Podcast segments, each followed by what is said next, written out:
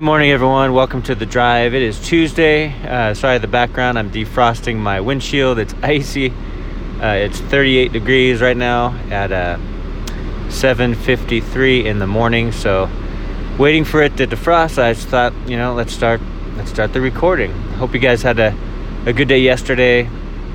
And today, uh, I dropped my parents off at the airport, the Mobile Regional Airport, and uh, they're flying back uh, well, I think back to Houston or Dallas, and then back to California, Northern California. But it was a great visit. We had a blessed time together to catch up, and so that was awesome. Um, and one of the things that I was thinking about is is miracles. I mean, I've been thinking about this a lot lately because, you know, as we're in the Gospel of Luke, and in my own uh, devotion time, I'm I'm seeing the miracles uh, of Jesus specifically, and and it's pretty amazing. There's about um, 35 miracles in the Gospels, 35 that are recorded. Obviously, I mean not obviously, but I think more are were done, but not recorded.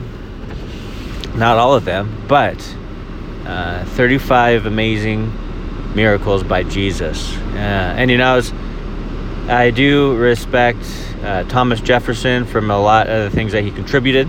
Uh, but spiritually, he didn't believe in miracles. And um, what he did was he made his own Bible where he cut out all of the miracles.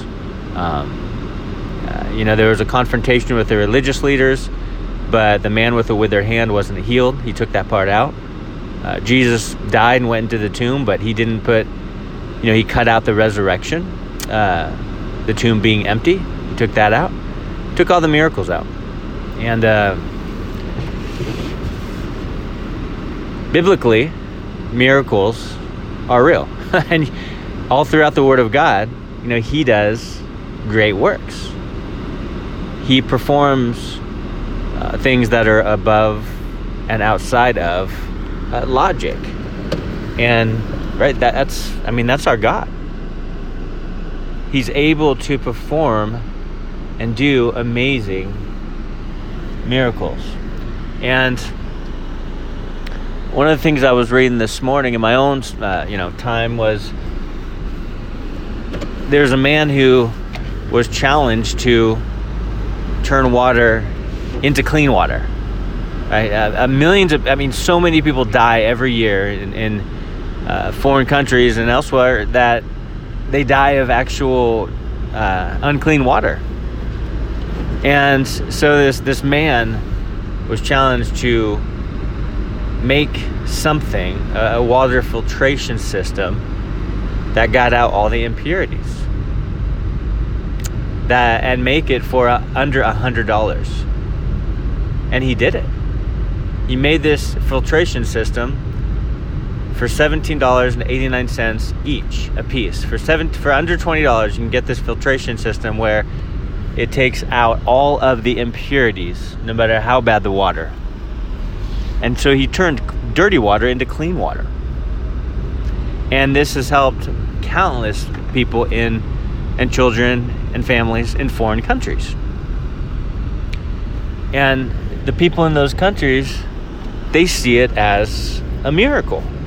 Because it's like I can actually drink this water and I won't get sick and my family members won't die because of the water that I'm drinking. And it's a beautiful thing. He had to work at it and perfect the filtration system, but he did it.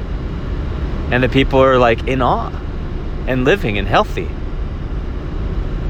Well, when it comes to the Lord, he does miracles in our lives. And for him, it's it's nothing. It's it's not a miracle if in a sense. It's not a miracle. It's like it's just him working. But to us, we're in awe, going, "Lord, wow. Nothing's impossible with you." Like was told to Abraham Sarah after she laughed, like was told to Mary. Nothing is impossible for God. And so often we do this. We limit the Lord. We limit him and say, "Well, you can do this and this and this, but he can't. Uh, he can't do that." Now, excuse me. We don't consciously say he can't do that, but we live like, act like, and talk like he can't do that one thing. It's like it's too much for him. Again, that's called limiting God. And you know, I don't want to limit God. Do you? I don't want to say, well, God's capable of these things, but this other thing, I don't know about that. It's pretty. That's a pretty tall order. but even just saying that right now, to me, it, it sounds r- kind of ridiculous. Like, wait, if if you know God wants it to happen, no matter how impossible it seems, it's going to happen. God's going to make a way. He always does. But what it takes on our part is obedience. And I love, always love the picture. I mean, we're in Leviticus now on midweek study in our church, but going through Exodus, I always love the parting of the Red Sea. I just do. I just one of those things. There's so many aspects and so many parallels, and it's just a beautiful moment, right? Where now, now Moses didn't part the Red Sea. Let's get that straight. Moses didn't part the Red Sea. It wasn't him that did the miracle, right? Now he was there, he was present, he was listening and following the Lord. It was God that parted the Red Sea, right? But what had to happen for God to part the Red Sea? Moses had to listen. He had to be obedient. He had to take his staff and stretch out his arm towards the water. So God did the miracle, no doubt. 100%, right? He did the miracle. But Moses was obedient to stretch out his arm. The priests, they put their foot in the water and it receded. Now, the priests didn't do the miracle, They're not the miracle workers. God's the miracle worker. But what the priest did do is take a step. You see what I'm getting at? it's like God does the miracle, He does the work, He does amazing things way above logic, beautiful, awesome miracles. But on our part, it's just taking a step, stretching out our arm, being obedient doing what he said and what he says, present tense, and what he's gonna say, future tense, right? It's like just following him. Not being a skeptic, not limiting God, not doubting he can do any of that stuff, like just believing. 100% fully, completely, totally believing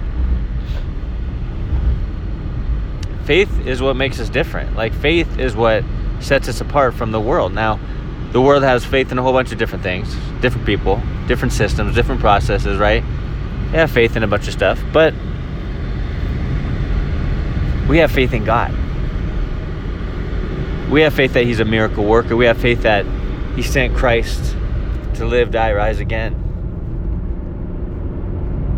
We have faith that He's directing us, that He's guiding us that when we die, these bodies wear out. Sure, we fall asleep here, but our next breath is in heaven with Him.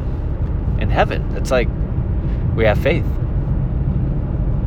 And that's what sets us apart. That's what makes a difference. But miracles do happen. Thomas Jefferson was a very smart man. He contributed to society in you know many ways. Awesome. But he's wrong about this. He's wrong about miracles. They do happen.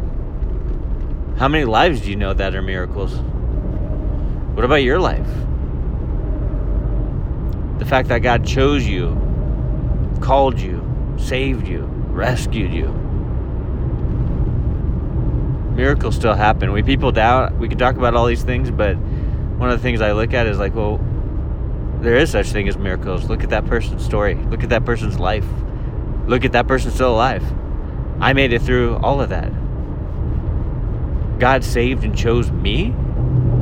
Miracles do happen.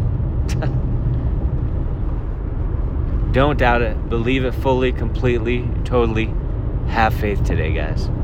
God bless you, and I hope you have an amazing Tuesday, and we'll talk to you tomorrow.